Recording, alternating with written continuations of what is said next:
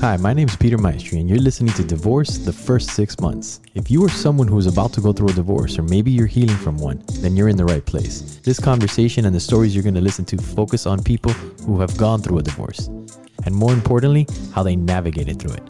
Having said that, let's get right into it. Hello, everybody, and welcome back to Divorce the First Six Months with Peter Maestri. That's me. I'm going to be your host today, and today we have the pleasure of interviewing Dr. Kay Banks. And to tell you a little bit about her, she has an 11 year old daughter and she's been divorced for two years now. So, Dr. Kay Banks, welcome to the show and thank you for being a yes. Hi, Peter. Thanks for having me. I, um, I always start the show off with the same question. So, I'm going to start it off with tell us about your first six months. And this is the first six months that I was separated, right? Yeah. So as a divorce, and you can choose where where it started for you. Some okay. people it started inside of a conversations. Other people started with the, the final stipulation. So. Okay, I'll start first with the separation. So the first six months, um, I had just returned. So I'm a, I'm a college professor, so I had been in Italy at the time. And when I got on the plane to go to Italy, I felt my life was over because my ex and I had a we never really fought, um, you know, maybe some words, but never really like arguing or anything like that. and that morning that got ready to leave, we just had a really like really bad argument over like nonsense. And it was like I can count on my hands how many times we had. It was like probably our third like argument in the eight years we've been married since then. So when I got back, when I got on that plane, like I remember just bawling in the airport and just crying because he didn't even like he just put my suitcases out on the curb. Like that's all he did. Like he didn't put it on the curb. He just like put it out right there and was like, have a good trip. Like that's just how it, the car ride was is like an hour and a half from our city up to um, up to major city where we flew out from. and I just and that was so not like him. So I knew he was like done. Like in terms like being very, you know, upset. So when I got back from Italy, that's when my first six months began in terms of separation. I found an apartment and I asked him, you know, for the separation because I told him, I don't want to hate you. Like I basically I said, if I stay in this marriage, I'm going to hate you. So I don't want to hate him. And that first six months was just really, I wouldn't say I was lonely, but I really enjoyed my peace. I was already, you know, in the same bed with somebody and not really sharing space. And so I that first weekend I moved, my cousin came to see me because she lives in Florida because I was my birthday weekend. So I moved into an apartment. My daughter wasn't there. She was visiting grandparents. And my cousin comes to see me and says, I'm coming up to your like the major city. And we spent the weekend, which is really nice.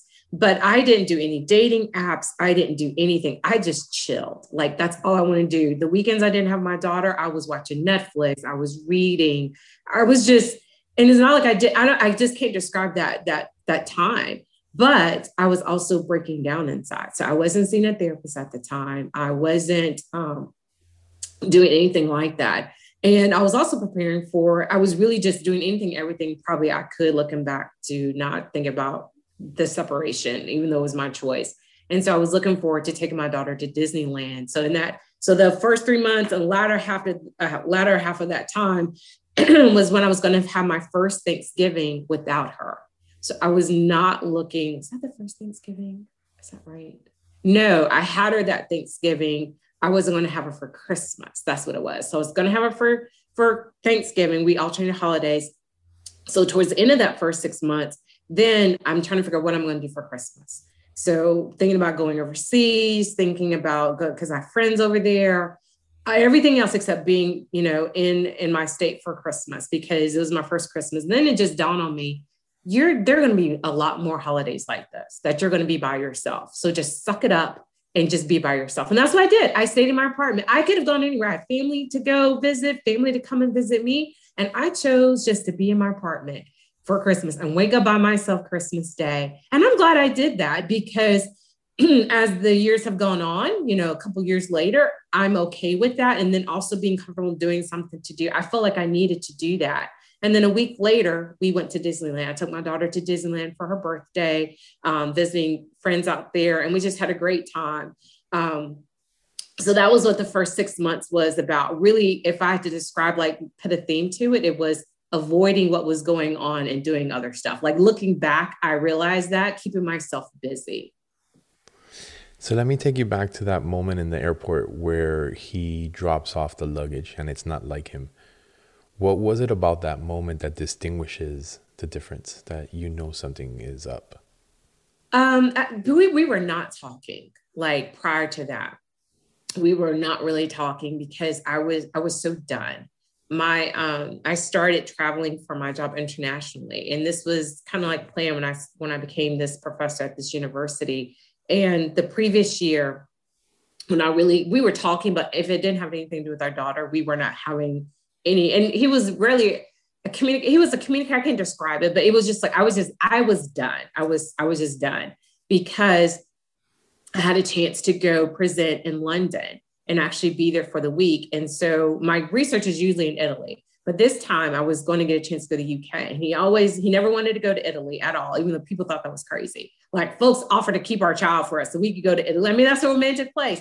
That tells you a lot. But anyway, and so and um and excuse me peter because you see we're drinking sprite and coughing so i'm sorry if it messes up the interview and everything like that but um at all it's you and then we embrace you in all okay. in every aspect so it's all good. Okay.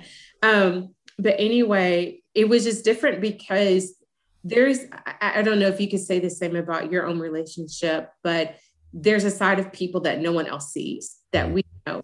And um and I, I will just say that that's a side of him that I know that no one else knows about that let me, and it's, um, you know, I'm never going to talk ne- so negatively about my ex that because one day my child is going to maybe listen to this interview or I have my own podcast.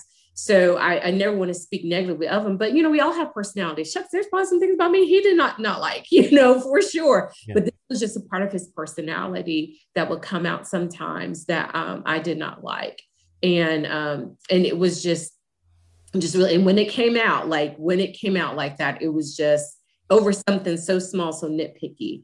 But um sorry i digress sometimes. But going back to your question in 2017 so he always said he would go to the uk because that was his interest. I guess he forgot who he was married to because i had a chance to go to the uk and he decided not to go and I was in our kitchen. I never forget. And I felt my life was like, that was like the first time I felt like this marriage is not going to work because I realized, and he said to me at that time, he said, That's you, Kay. That's not me.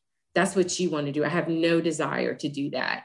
And I, was just crushed. And so I, that started me not really, um, not really talking to him like that at all. And so then going to Italy that summer, that was excuse me, it was over like I basically bought all this stuff for our daughter so that way he wouldn't have to wash, he wouldn't have to do anything.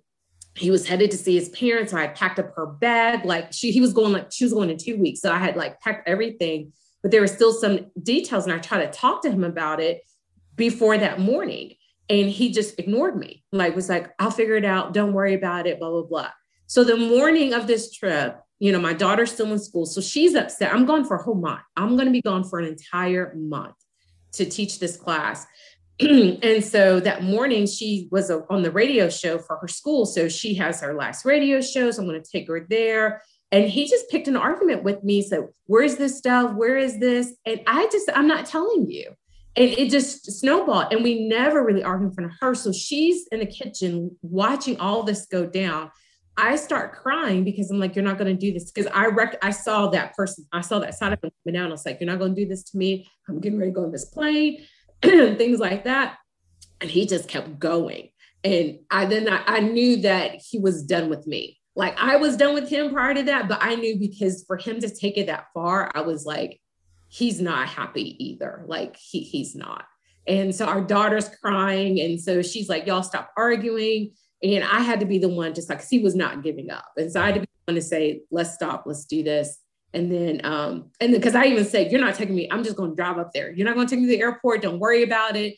And then I thought, I'm not gonna leave my car for a whole month at the airport. And like, no, like when I came back from dropping off from school, like, no, you are taking me to the airport. Yeah. But we didn't talk at all the entire, the entire way. Like it was literally an hour and 15 minutes of silence.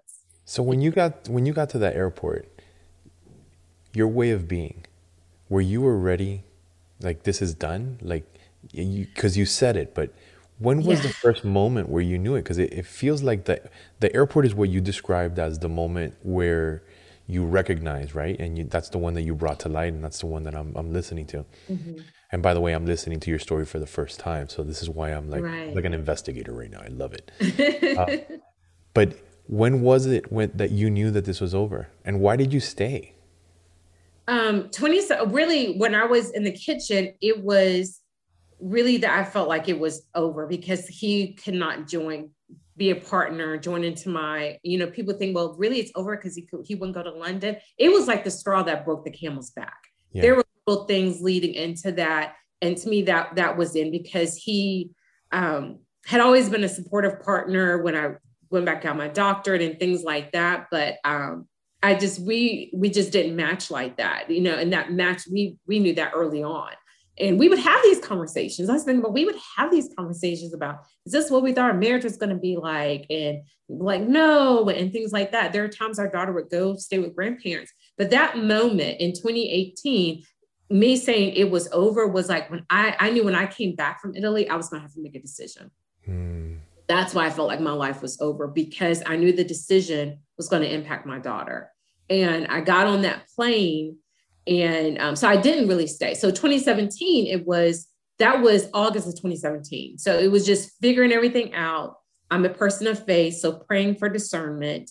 Um, I purchased a book, actually it was on Kindle. So I'm like reading this like in silence about optimist God for divorce. Because and I'm not really sharing it with anybody because I'm like, what do I do? What do I say? Like who do I even talk to? So I was just dealing with this myself.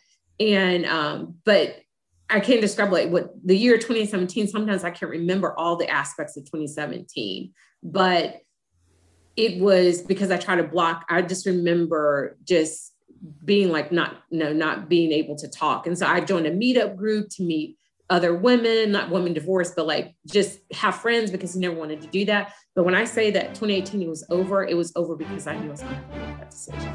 This conversation started because someone challenged me to be vulnerable. So I'm challenging you.